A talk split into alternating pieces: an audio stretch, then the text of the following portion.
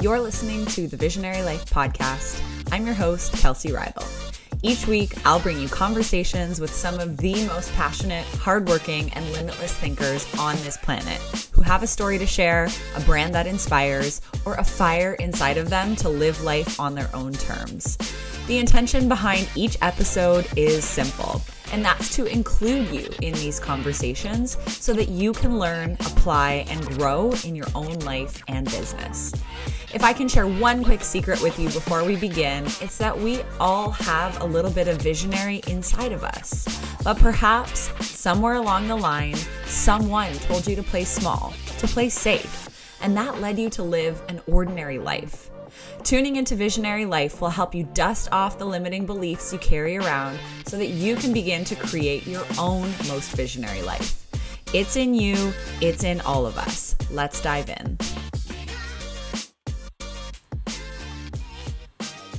Before we dive in, let me share with you a little bit about Healthy Planet. Healthy Planet is one of our sponsors, and I want to give them a massive shout out. They are your one stop shop for all your natural health goodies. Personally, I want to talk about the health goodies I get that create a non toxic home for Dave and I. Now, I used to be very DIY with this kind of stuff. I'd be mixing vinegar and lemon and all these things. But truth be told, I'm just not really finding the time to be mixing and making potions these days to clean my house. So I've decided to purchase all my non toxic cleaning products from Healthy Planet. Now, did you know that the products that we use to clean our homes can be filled with tons and tons of potentially harmful and toxic ingredients that can affect our skin, that can be inhaled into our lungs, and that are potentially polluting the earth? And that's just some of the repercussions of these nat- nasty cleaners. So that's why I choose to purchase brands that are natural and totally safe, even if they get on my skin. And we all want a sparkly clean home, but we want to do it without the toxic stuff. So, right now, I am obsessed with the Attitude brand all purpose cleaner. It comes in a citrus zest scent, and I just love walking around and spritzing that everywhere because citrus essential oil is so uplifting and energizing. It's gonna make you wanna clean all the time. Now, of course, they have many other non toxic cleaning products. You can shop all of those at healthyplanetcanada.com. And the best part is you can use code Visionary10 at checkout of their online store and save 10% on any order over 50 bucks. So again, use code Visionary10 at checkout. Hey everyone, welcome back to the podcast. I am thrilled to bring you this episode with an incredible human named Alvin Pilabello, who's the founder of an emotional intelligence coaching and workshop company called Mindspace Impact. Ever since I met Alvin a few months back at my co working space, I have loved having life and business chats with him, and it's been really neat to follow along his journey into entrepreneurship. I also had the pleasure of attending one of his workshops when we first met called The Art of Meaningful Conversation. And I was blown away by the way he was able to deliver such unique and needed information to a crowd, keeping it very interactive and making it look effortless, which is a skill that not many people have. If you're located in Toronto, you must try and check out one of his upcoming workshops, and hopefully one day he brings them online so the rest of you can benefit. More on Alvin and my conversation in a moment, but first I thought I'd give you a quick life update. A year ago today, Dave and I actually celebrated our wedding. So it's crazy to think that one year ago we were standing at our summer camp location where we hosted it and we said, I do. And I actually recorded a podcast last year around this time all about how to not get stressed while planning a wedding, since that seems to be a common underlying theme, mostly with brides, but I think also with grooms as well. And for me and for Dave as well, it was super important that we didn't let stress get in the way of creating a meaningful gathering. And that's why I thought it'd be really cool to just share a few things because in terms of this podcast episode with Alvin talking about the art of meaningful conversations, and also a book that I just finished by Priya Parker. It's called The Art of Gathering. It's really neat to hear from people how to facilitate these interactions and events that actually go a little bit deeper, right? I knew that when I was planning our wedding, I didn't just want it to be hey, everyone come, give us a gift, dance, and leave. It just didn't feel, um, it didn't have that feeling that I knew I loved in events. And so, my advice to anyone who is planning a major event or who's thinking about hosting um, something in the near future is to really think about what the deeper why is behind this event and what you want the outcome to be. So, for example, yes, you can plan a wedding to get married, to seal the deal, but you could do that in private, right? If that's your deeper why is just to tie the knot, well, you can go to City Hall for that. But if your deeper why, when you think about your upcoming event, or in this case, your wedding, if it's that you really want to facilitate the interaction of two families and ensure that they have a chance to connect in a meaningful and deeper way, and you want that to be in nature because you know that nature inspires all of you to be your best selves. And that gives you some guidance into how to plan that event. So, if you are kind of interested in looking further into this, I would highly recommend Priya Parker's book. She talks a lot about how to create a more meaningful interaction or e- event.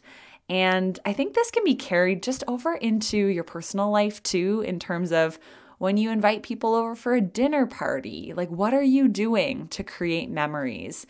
And do you want to help facilitate conversation so that it's not just small talk all night? And it's something that I've grown increasingly interested in, and especially after going to Alvin's workshop. So I just thought I'd bring that up now and, and remind you of that episode that is in the archives of the Visionary Life podcast. And so, being that it was our one year anniversary, we were able to slip away uh, a couple hours north of Toronto. Um, we just went away to a outdoor spa and we spent some time hiking in nature and exploring a new little town and really just taking time away from our daily lives. We both work long hours for the most part. We both love our jobs, but tend to be um, doing our passion projects also in a lot of our free time. So, getting away from the hustle and leaving our laptops at home and just remembering why we got married one year ago today. So, I just thought I'd share that with you in hopes of inspiring you if you want to read the book or if you want to go uh, check back on that podcast episode. So, back to Alvin. Alvin Pilabello founded Mindspace Impact in 2018, an emotional intelligence coaching and experiential workshop company, helping individuals and teams make better decisions in work projects and create stronger relationships. He discovered his passion for developing others through his leadership positions with the Water Environment Federation, leading teams across the USA and Canada to create professional development and leadership programs. Alvin also has been a salsa dancer instructor since 2008, salsa dance instructor helping people find their inner confidence to express themselves. Developing better emotional intelligence has been Alvin's own journey as well, through evolving his own self awareness and social awareness in order to better align values and actions with his desired impact on others. Ultimately, Alvin is passionate about the art of reinvention and helping people reinvent their perspectives, mindsets, and acting courageously on their vision when life calls for it. What you're going to love about this episode is that it's extremely relatable. I know that so many of you are exactly where Alvin was a few years ago. Now, in this episode, we're going to chat about why Alvin left his engineering career 10 years into it, networking tips that can help you land a dream job. Alvin is the king of networking. How and why Alvin decided to pursue a career in coaching, why he's passionate about helping people build better relationships through meaningful conversation and being more playful, how salsa dancing has become a part of his teachings, and why the phrase pave your own path does not make sense to him. I myself have realized that I do crave deeper connection and deeper conversation that go beyond small talk.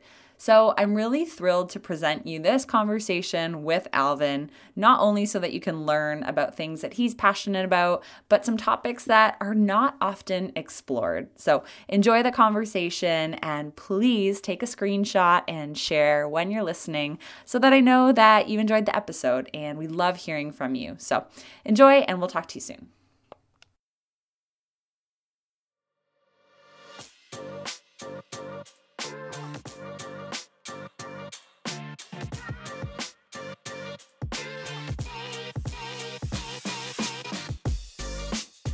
Welcome to the show, Alvin. So, you and I connected here at our co working space at Staples, which is the exact reason that I personally love co working because it just brings you into the space where there's other visionary minds and then it doesn't feel like you're in this whole entrepreneurial thing alone so um, it's been so wonderful to get to know your story and your journey and i was actually lucky enough to attend one of your workshops a few weeks back and as soon as I sat through that workshop, I knew I needed to get you on the show. So I'm really, really excited to have you here today. Thank you very much, Kelsey, for having me. So let's go back a little bit and maybe let's give the listeners, they've already heard a quick bio about you, but maybe you could tell us a little bit about where you grew up and what your childhood was like just to paint the picture. Yeah, I've had um, quite the quite the interesting journey so far. I was born in Manila, Philippines, and then when I was three, moved over to the Middle East with my parents in a tiny little island called Bahrain. At the time, they had about 700,000 people. Mm-hmm. And then at age 15, that's when we immigrated over to Toronto briefly and then to Hamilton. Mm. I went to finish my last year of high school, went to university there at Mac. Awesome. And what were your interests at the time? Like throughout high school, were you always a creative? I know you studied engineering after that. So was that more your path? looking back now, to be honest, I realized that I had both an art and science type of interest mix. So one of the things that I remember growing up was I loved drawing helicopters. Mm. Now, when I was younger, and at the same time, really deep into art and science and math, mm-hmm. um, because both my parents were also engineers. Mm. So hmm. I grew up with Lego, Tetris, mm-hmm. all those old games. And so, throughout high school, did you have an idea of what you wanted to study in university? I know for so many of us, that was an overwhelming decision. Like, you feel the pressure from your parents to go in one career path, but maybe inside you feel like you want to go a different way. Did you know what you were going to study in school? I'd say yes. And growing up in Bahrain specifically, I didn't have the same kind of options that are available here in mm-hmm. high school. So engineering always seemed like a default option for me, and I was already comfortable and interested in in, in the sciences and math. Mm-hmm. So it was uh, it almost was a default as soon as I applied for university when I came here. Mm-hmm. I think that's so interesting the word default because I think for many of us we ended up on the trajectory that we're on by default. Maybe it was that someone planted a seed in our minds when we were younger, or maybe it was that we didn't realize that there were so many options, or we were faced with decision fatigue. And by default, we decided to go one way when in reality, if we would have stopped and tuned in and listened and maybe taken more time, we could have ended up on a completely different path. But I think for many people, um, not knowing what they want to do, they end up just going down um, a certain road just because that's what they feel they're supposed to do, which yeah. I always like to be challenging. Um, and, and now looking back, I think gosh, why did I end up studying what I did? And it's always interesting to kind of zoom the lens back and look at that. Yeah. Um, so tell me about your university career. So what did you study? Uh, where did you study? And give us a little um, picture of what those four years were like. My university career ended up being six years. Oh, so a couple victory into, laps. Yes. I got into engineering at McMaster in Hamilton. And the first year is common, so we didn't have to pick what specialization we we needed to have until we were about to go into second year. Mm-hmm. And then I went into chemical engineering. And during that time, I was okay at it. I wouldn't say I was necessarily the top of the class, but I was pretty decent at the different engineering courses that I had. And at the same time, I found myself gravitating a lot to psychology courses as electives. Hmm. And they definitely were my lowest grades because most people, you know, took bird courses, as we call them, Yeah. in university to be able to boost grades. But for me, I was purely interested in the psychology, but Mhm. um, it was also a, a bit of a mind shift for me to go Mhm. from a technical to something really conceptual Mhm. going through that. And then I also filled up my time a lot with volunteering. So I volunteered at at least a couple of different places. So one of them was at the Career Center, the local career center at, at the university, where I got a fun job. I, I got to drive um, a golf cart through campus during career fairs, bringing employers back and forth in their car to the uh, student center. And one of my reasons for doing that was was being the first point of contact and being able to say hello and, and make that first first introduction to the university and get to know what career paths they're in and um, and make contacts that way. Mhm. And the other one was salsa dancing. Salsa dancing for me has had had always been an intimidating activity, especially. Uh, I remember in my first year of university, I would blank out giving presentations in Mhm. front of people. I would always be so nervous, and I would forget my lines, even though I had the lines right in front of me on a card Mhm. it's social anxiety. And so when the opportunity came up to try salsa dancing, I went into it. Mhm. Even though you were terrified to do it, you just got over that hurdle and tried it anyways. Absolutely, yeah, going right into that directly to the to the difficult situation. Yeah.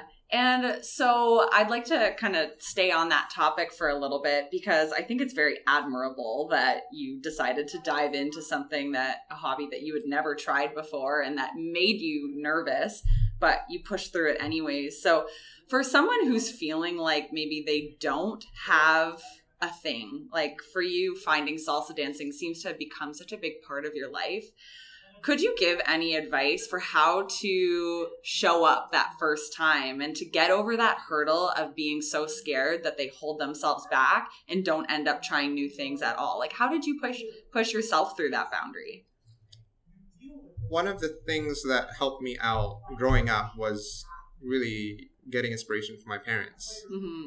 They decided to immigrate and leave their comfortable life to make sure that my brother and I had a a better future coming into Canada. And so they were one of the first models for me of going into discomfort. And as I went into different uncomfortable situations over, you know, the last 30 something years that I've been alive, Mm-hmm. a big part of it is knowing that I'll be okay at the end of it, using that as an anchor.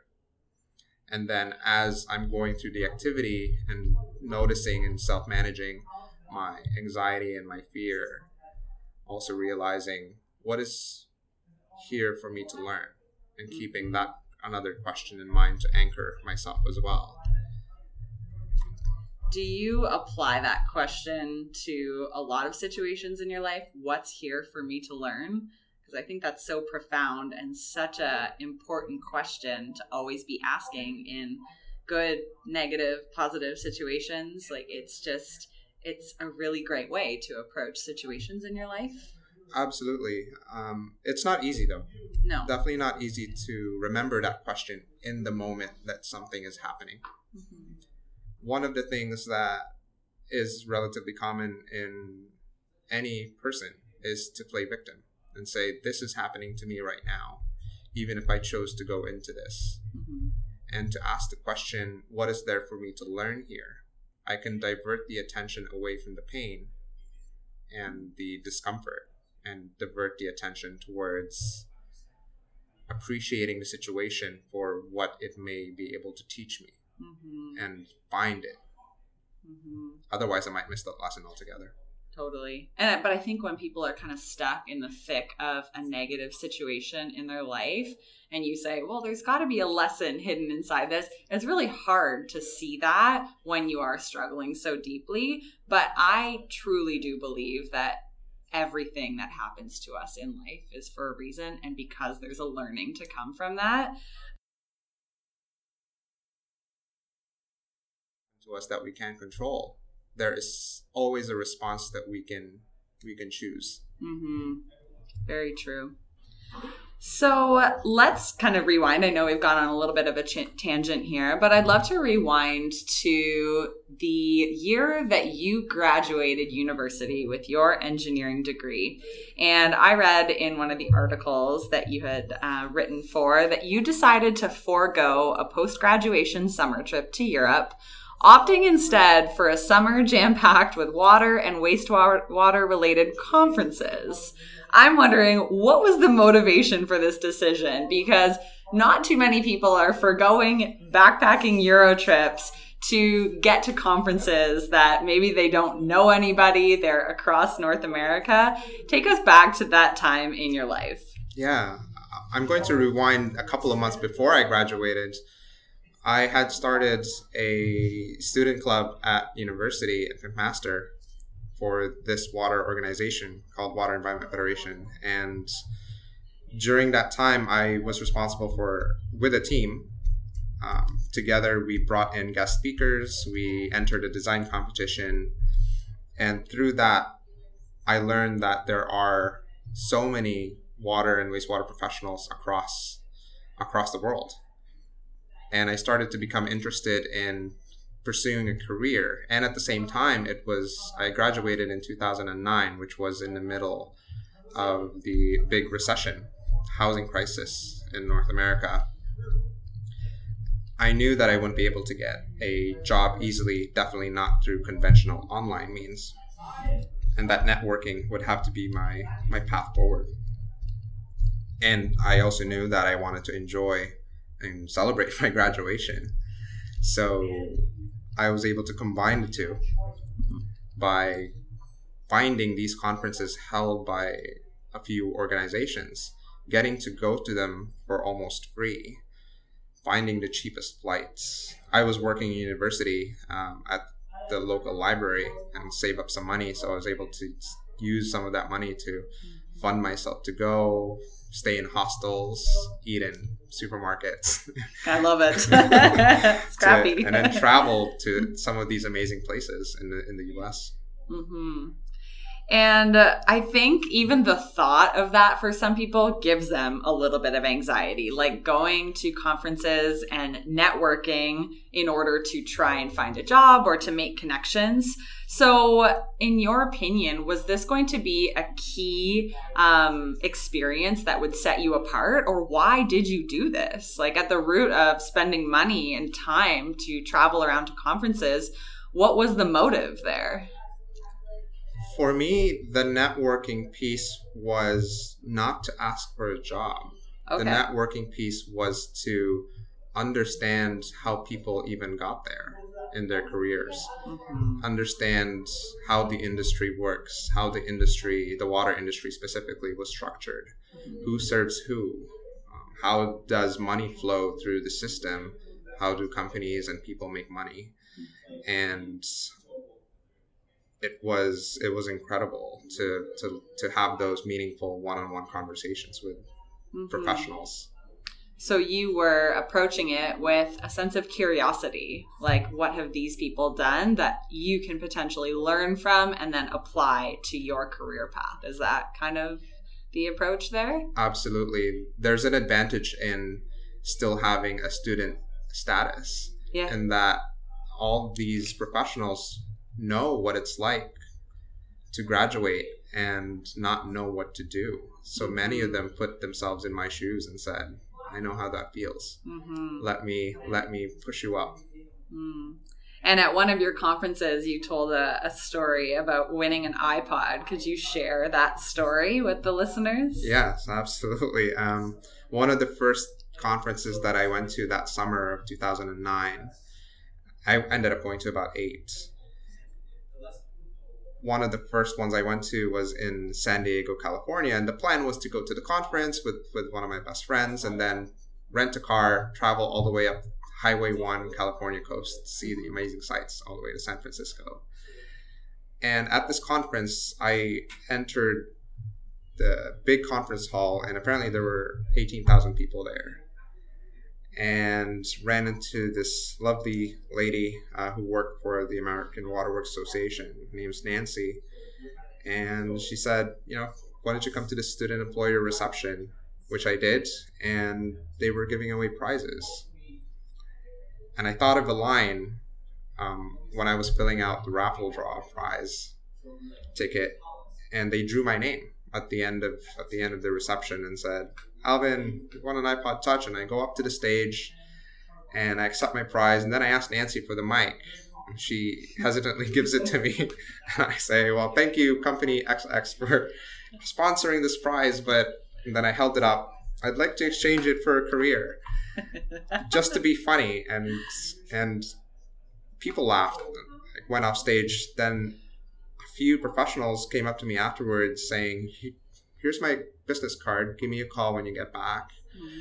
And I did. So this started this whole summer of information interviewing, and one of these people worked for a global engineering firm.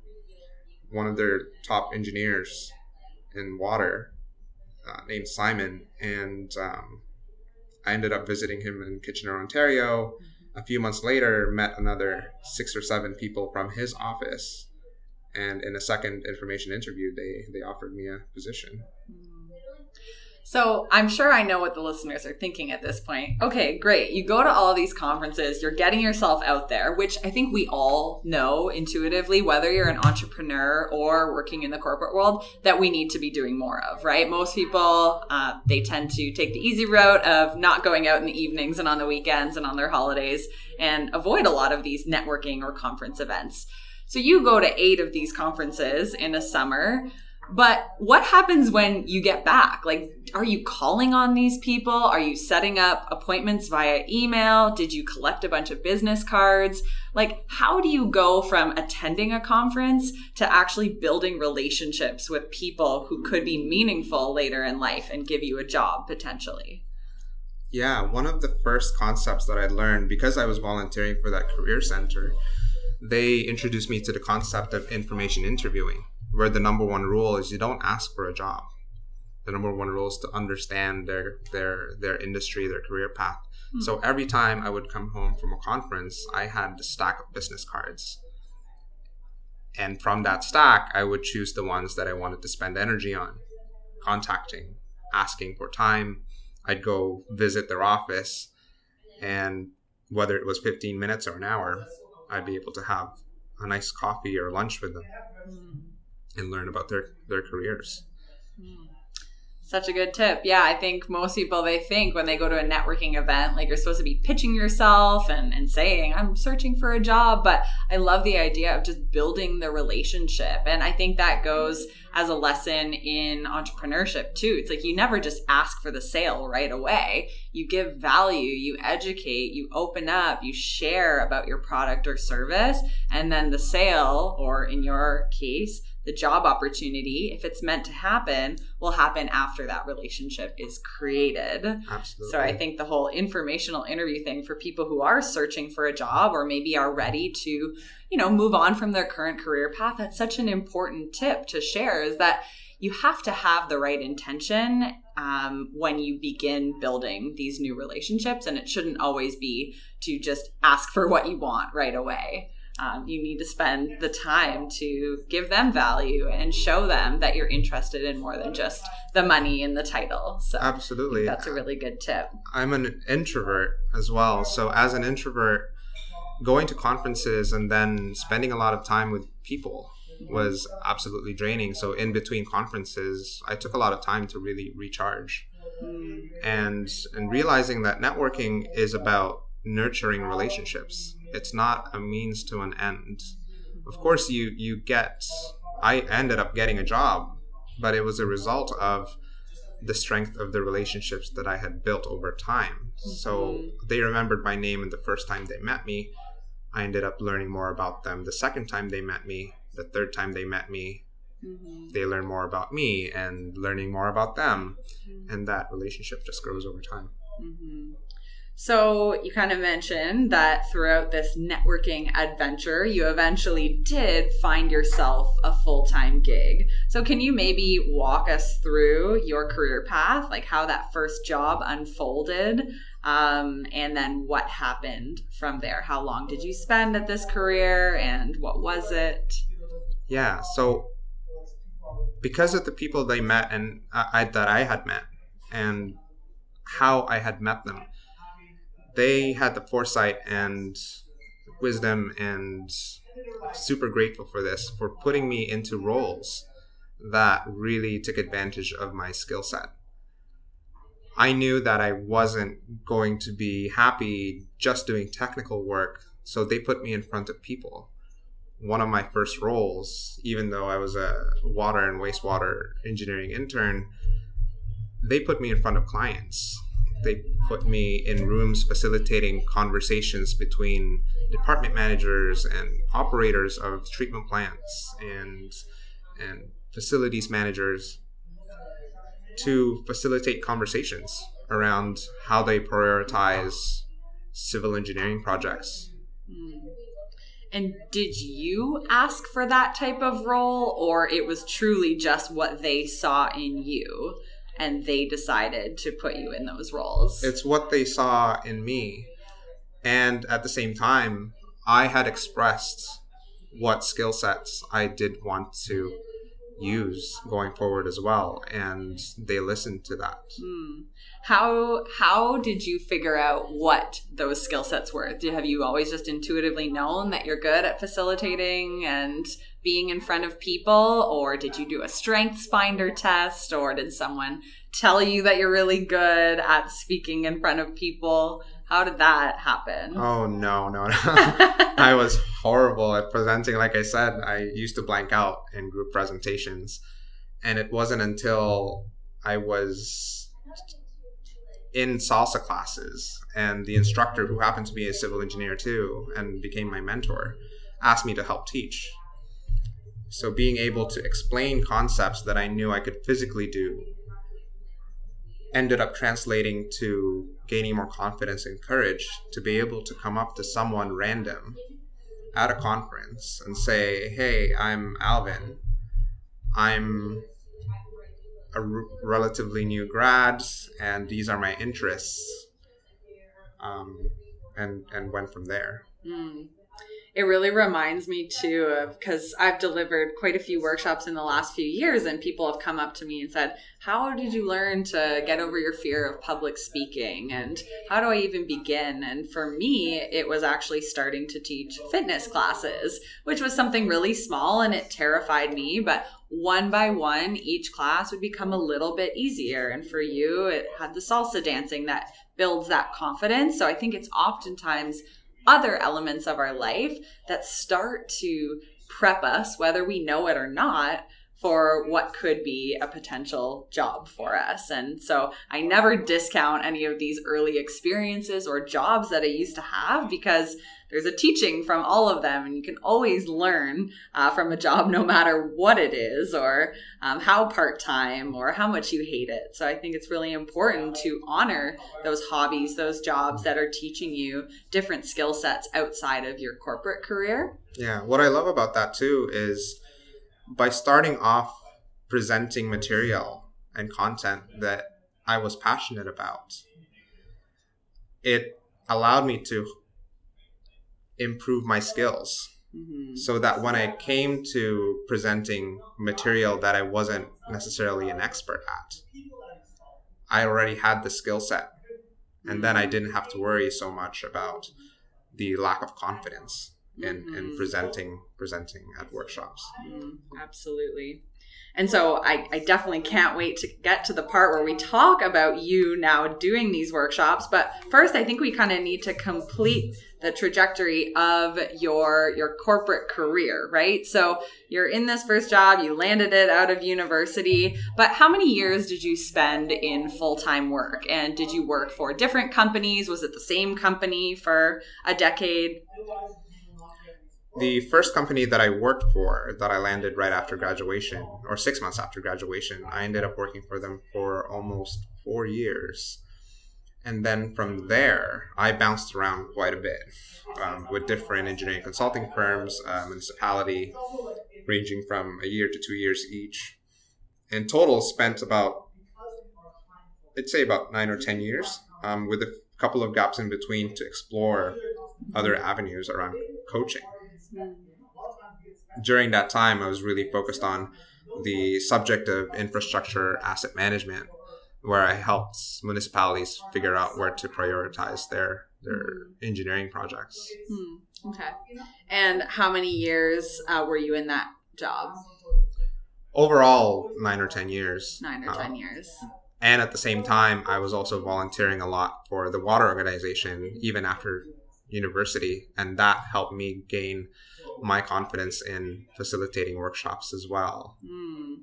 Now, throughout this time, did you ever have visions of, hey, one day I might not want to be here anymore? One day I might want to start my own thing or explore what other opportunities are out there?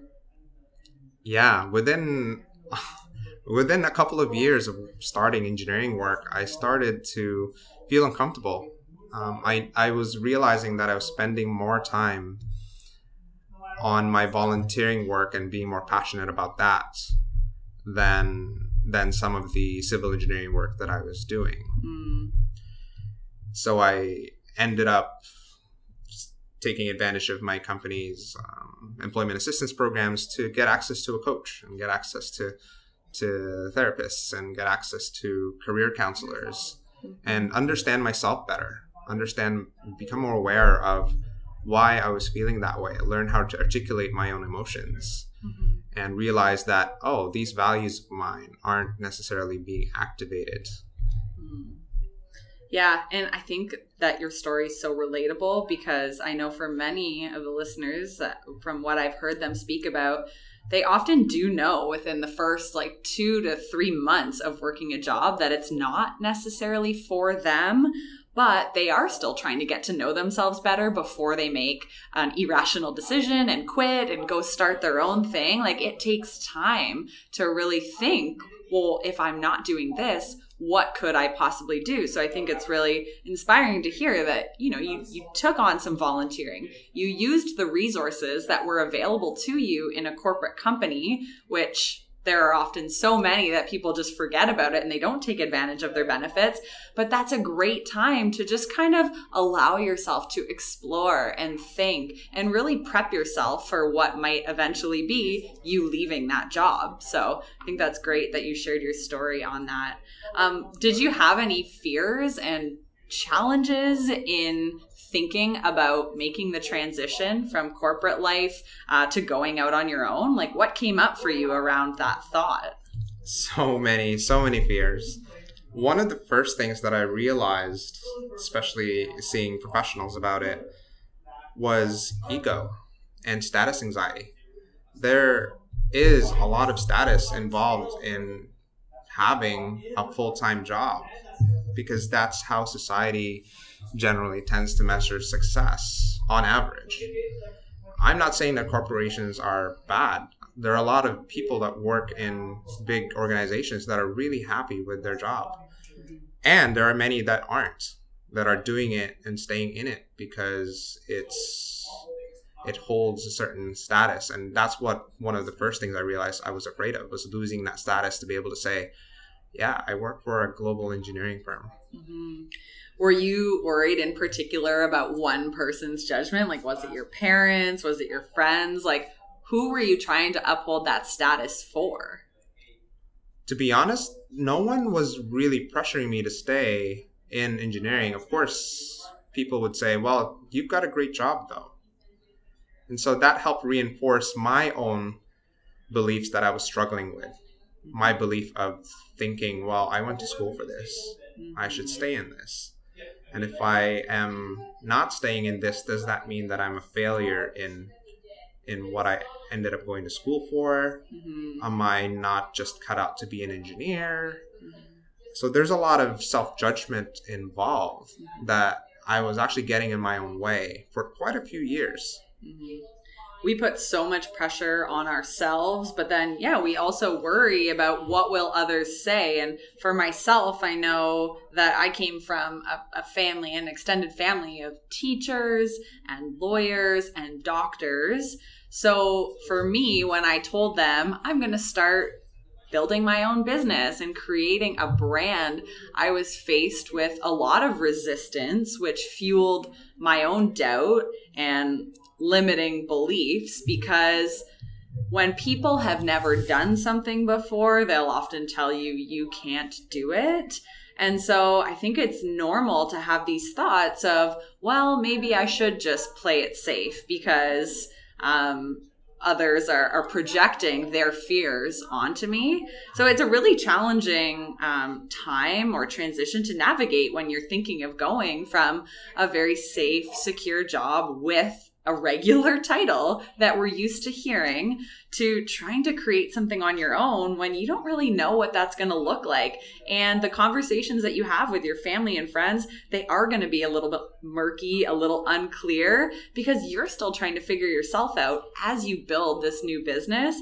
And I think that's oftentimes what holds people back is that fear of judgment or their own ego getting in the way. Um, and I hope that things are changing nowadays, that we're more accepting of people who say they're multi passionate entrepreneurs entrepreneurs or they're coaches, but I mean, up until a few years ago, I felt like it was just foreign territory for a lot of people to hear that. And I would say, Oh, I'm a health coach or a life coach. And they would just look at me and be like, Okay, so you're very unsuccessful and you're trying to do this thing that's not going to last. Absolutely. But, you know, things are changing. It's just, it's tough when you don't have that one word answer of what do you do. Um, so I've definitely faced a fair share of that myself, and it's very intimidating. Absolutely. It's uh, everyone's going to think that you're crazy until you prove it to them. Yes. So part a lot of what I work with um, with my clients as a coach is is being able to stay grounded despite what everyone else is going to think. And everyone mm-hmm. is going to have their own opinion. That's not what we can control. What we can control is our own mindset. Mm-hmm. So you said something about everyone will think you're crazy. So what were your crazy visionary ideas when you were thinking of leaving the 9 to 5 world? Like what type of brand or business did you kind of have in mind that you would start pursuing? One of the first things that I knew um, I wanted to do was working with engineers and other analytically minded people. Having grown up in that industry myself, where people are really focused on the task, the project, achieving, um, and bringing in concepts around heart and emotions. Everyone that didn't get it were really hesitant to to support me, particularly because wow, that's but they're not they don't think that way.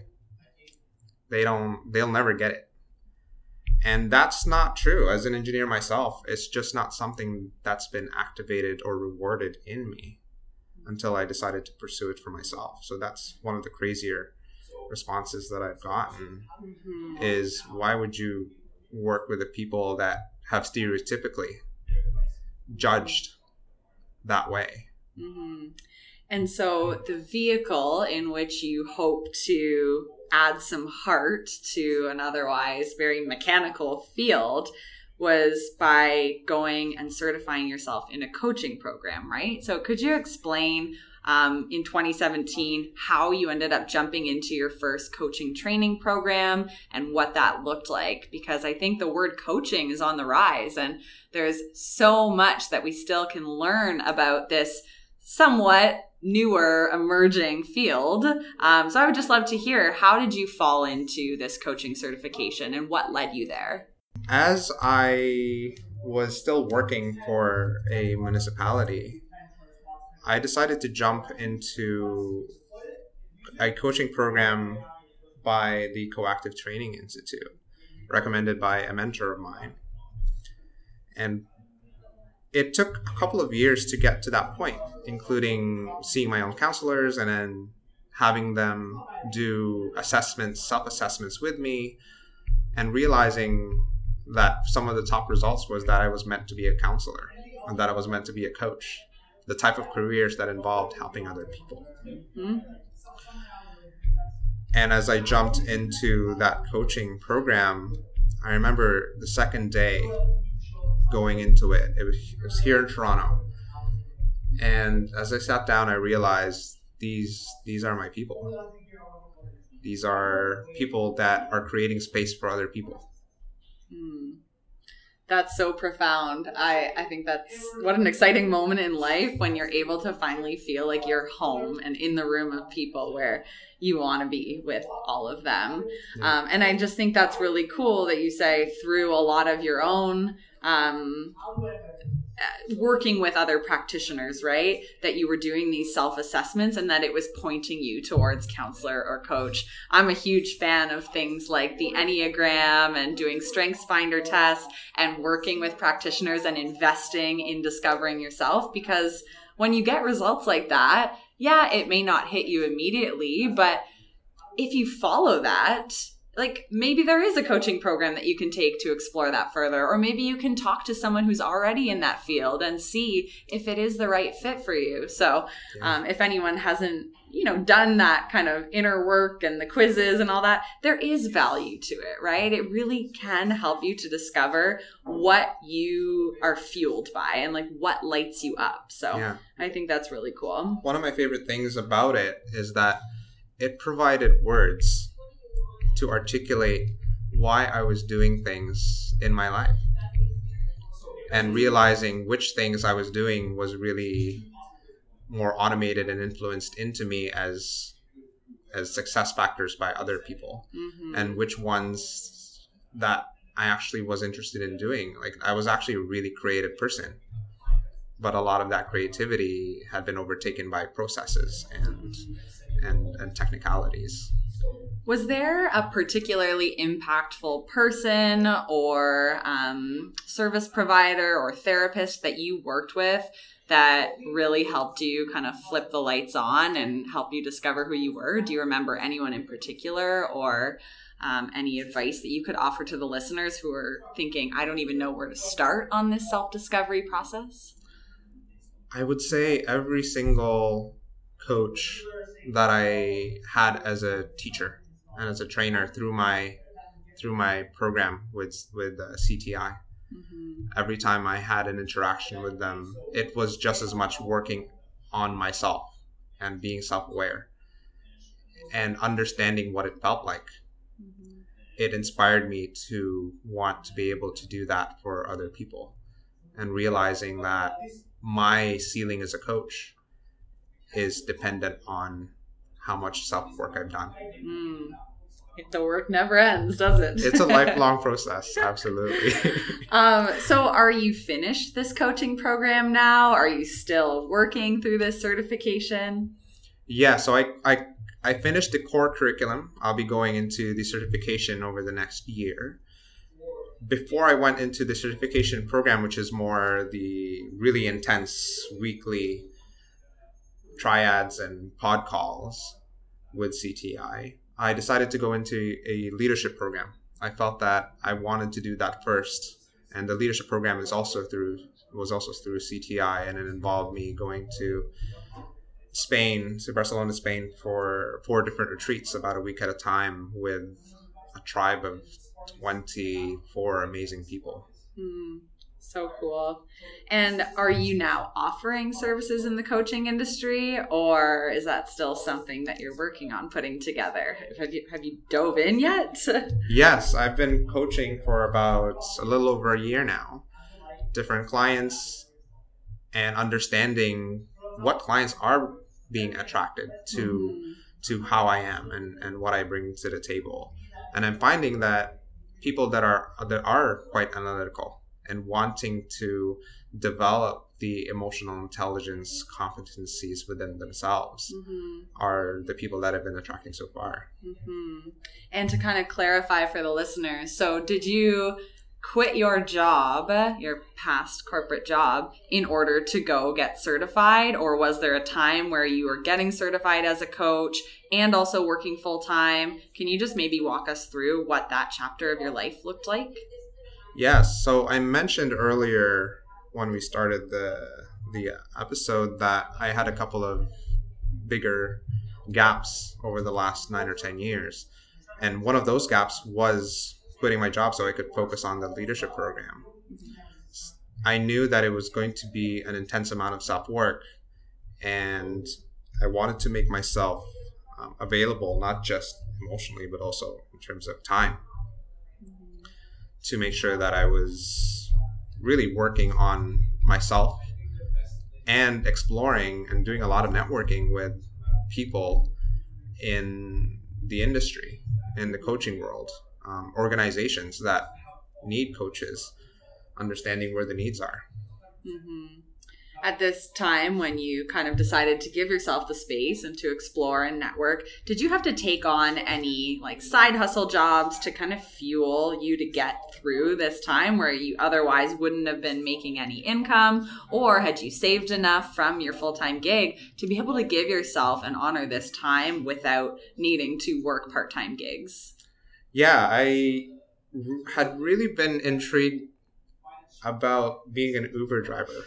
So I became an Uber and Lyft driver and doing that part time.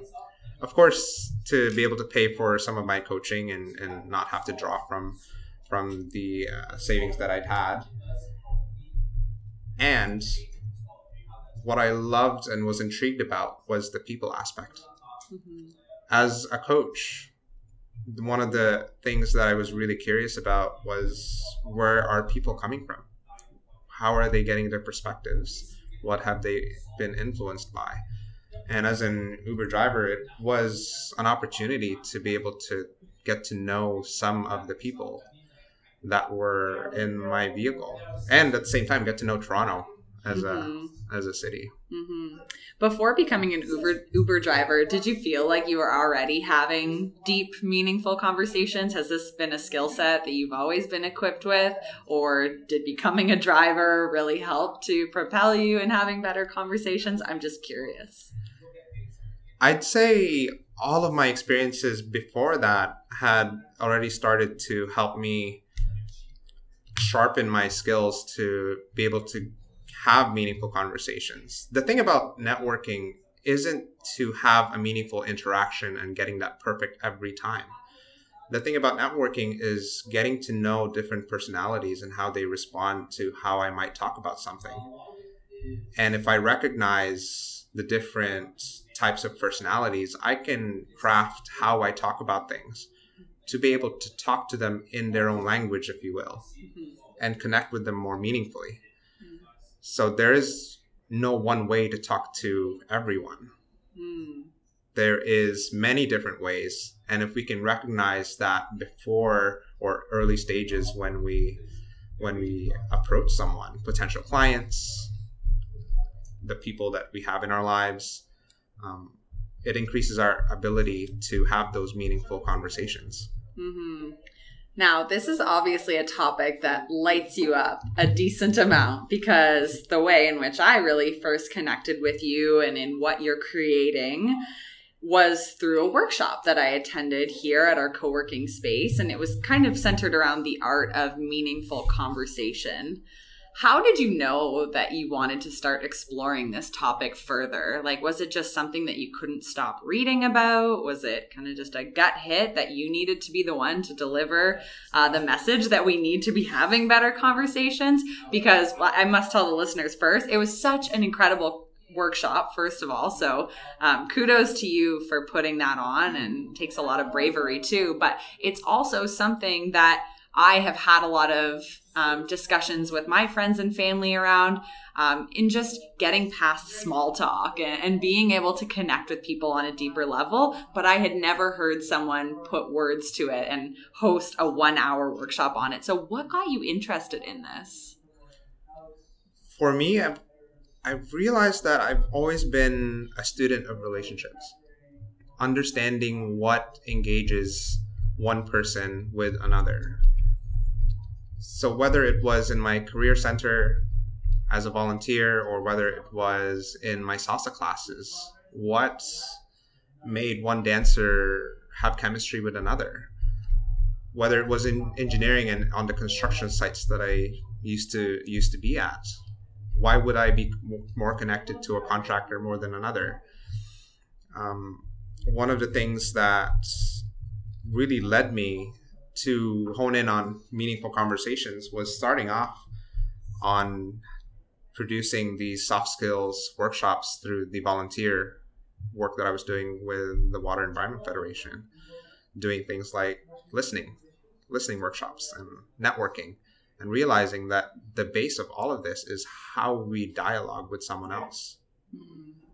And how we dialogue and choose to understand another person, how we choose to listen to them, how we self manage our own thoughts as we're listening to them mm-hmm. was a big difference maker in how people felt connected after the conversation. Mm-hmm.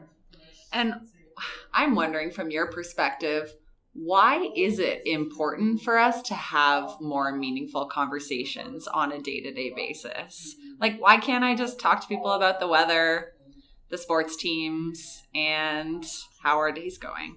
Like, why do we need to get past that? One of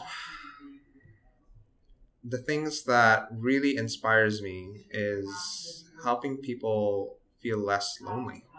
Mm. Loneliness and disconnection is is an un, is an avoidable disease if we really want it to be avoidable. If we realize that we can make a difference in someone's life simply by asking how their day is going and then asking deeper questions on top of that. Asking about the weather and how the sports team was how they did or you know the raptors winning and how that became a central point it's not a bad thing it's it's a way of initially connecting with someone here's something we have in common that is a common value of ours we love the raptors how we express that value is what makes us us. Mm-hmm. Because the Raptors, for me, or for someone else, might mean every time they watch it, they're with their friends. Mm-hmm. And they get to hang out with them and have fun with them. It's not necessarily just the Raptors, it's what the Raptors means mm-hmm. to how they get to live their life. Mm, that's really interesting. Yeah, it's something that I've struggled with over the last year or two is feeling very lonely in this entrepreneurial journey and feeling like the network that I've built around me uh, not a lot of people understand where I'm going and what my lifestyle is like trying to build this business on my own. And uh, it's just something that I've tried to be more honest about in the fact that I do feel this way. And for others who I'm helping to build their business, I'm trying to encourage them to start building that tribe of people because it can be a very isolating journey. And I think one way that we get past that as business owners is to get out of the house and to immerse ourselves and others who are um, also out on their own or, or, building a company of their own. But it's really challenging, and especially when um, you're either not having conversations or just very surface levels, you can kind of feel empty at the end of the day, right? And I think that's one side effect of not having meaningful conversations and it was always something that I was wondering like, am I just the only one that likes to go deep with people? Do people not want that? But then I would go to bed at night thinking, God, did I talk to anyone about anything productive today? Um, and I could never figure out whether I was kind of an outlier in thinking that. But again, you put words to what I had been thinking for so long. And I just think it's a topic that's not often discussed and can certainly trigger us feeling lonely. Yeah, one of the things I've been learning in the entrepreneurial journey is that often said paving your own path phrase. And I'm going to bring in my civil engineering experience here where paving a road doesn't take one person. It involves a designer. It involves someone who can operate a, a big piece of equipment to tamp down the soil so that it's solid enough and the road doesn't crack. We need a soil scientist, someone who's testing how solid it is and how grounded it is so that it won't crack and won't, the cracks won't show on top of the asphalt. Mm-hmm. And then you've got the asphalt person. You've got the person who drives who drives the truck that's carrying the asphalt. I'm using this metaphor because it takes a lot of people to build this road that we think we are building on our own. We need our clients. We need the people that are giving us advice on how to do something better. And to be able to ask who do we ask? Who do we ask for advice? And having those meaningful conversations allows us to open up those avenues of connections with people. Mm-hmm. It's like you almost want to modify that phrase, pave your own path with dream your own path, but then enlist support. Or dream your own path, but then like hire your team of people to to build it with you absolutely. right because you're right you can't do it alone and i love that analogy you should absolutely trademark that before i steal it for someone listening who has been feeling like they're not having great conversations in their life and are maybe ready to kind of do the work and dig into how they can deepen conversations with friends, family, coworkers, do you have any tips or tricks or um, just things that they can think about in starting to have more meaningful conversations? Yeah, absolutely.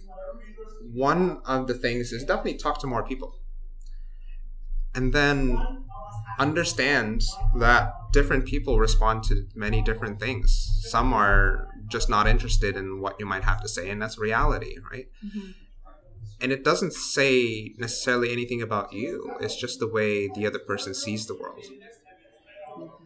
The other thing as well is understanding what is your impact in the room when you show up are you making eye contact with someone when you walk into the room if you are avoiding eye contact that is a signal to everyone in the room that you don't want to talk to them potentially unless that person has an intention to really talk to you even if you don't make eye contact with them hmm. so what are the signals you're giving when you're in a room or in a meeting or in a networking event that might not be inviting for someone else to strike a conversation.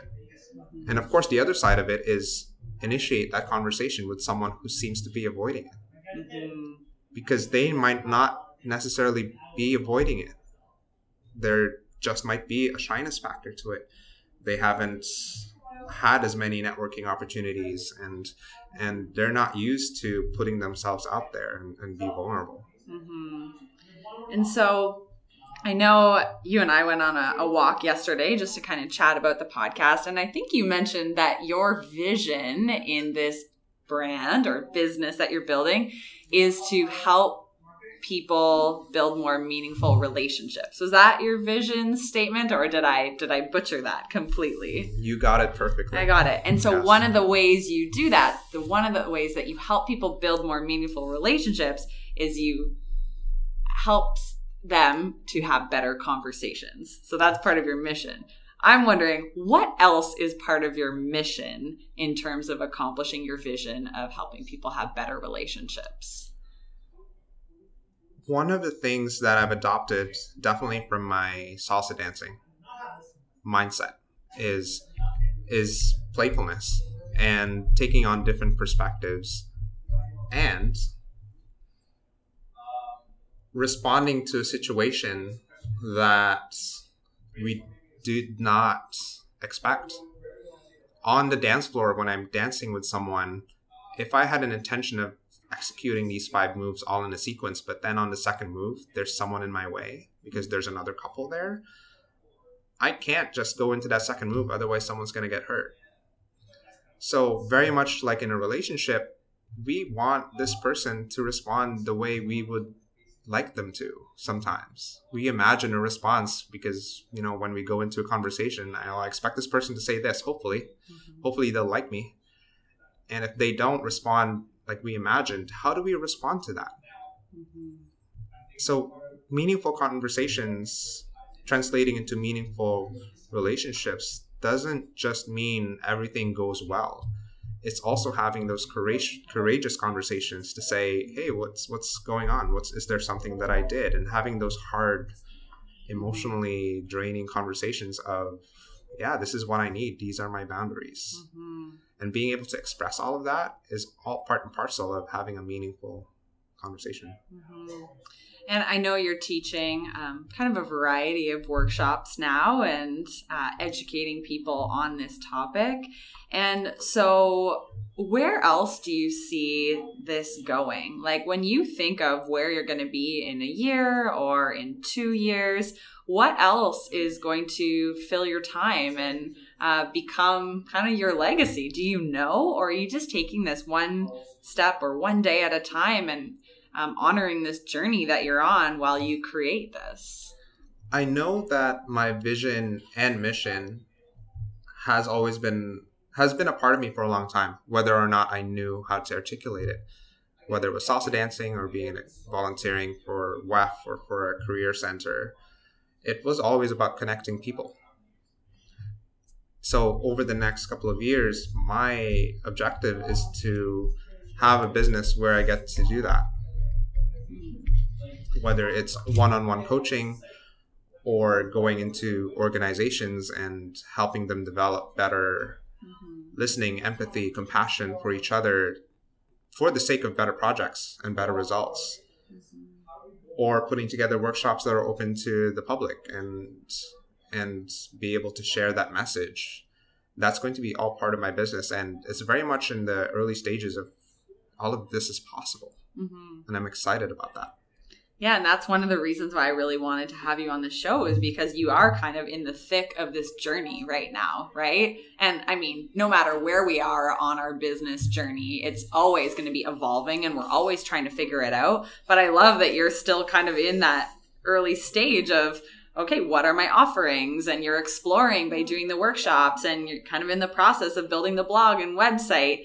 And it just goes to show like we all have to start somewhere. We have to try in order to know what that next step is. And so many people are terrified to take those steps of maybe, you know, getting in front of a, a group of people and teaching a workshop on something they're passionate about. But the truth is, you have to start there in order to know will this become something bigger or is it something I should push aside and follow another cue, right? And so I think it's really cool to watch you um, as you start to build this out. Um, how do you find this journey in terms of your belief in yourself? Like, do you wake up every day just knowing that this business will be successful one day and that all that you're doing is going to create the legacy that you dream of? Or are there days that feel really challenging and unclear and you don't know what to do when you sit down at your laptop? Oh my goodness. It changes day to day. It changes by the hour sometimes in terms of how much I believe in myself. Like, yes, I know I'm going to do amazing. And there are moments where the doubt seeps in and says, Oh my goodness, what are you doing? Why am I in this? Why don't I just go back to what was stable and comfortable? And at the same time, I have to accept myself and I have to to understand this is part of the process.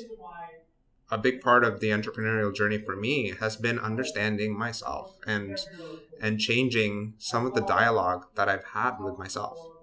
In the past, very much shame and anxiety driven. Screwing up, disappointing this and that person, disappointing that company. And, you know, as Brene Brown says in her work, shame never really truly serves us. So the sooner that we can accept how we do things and that today I only get got this done and and that's okay. I'm okay. I'm enough. And the more that I have that kind of dialogue with myself actually has been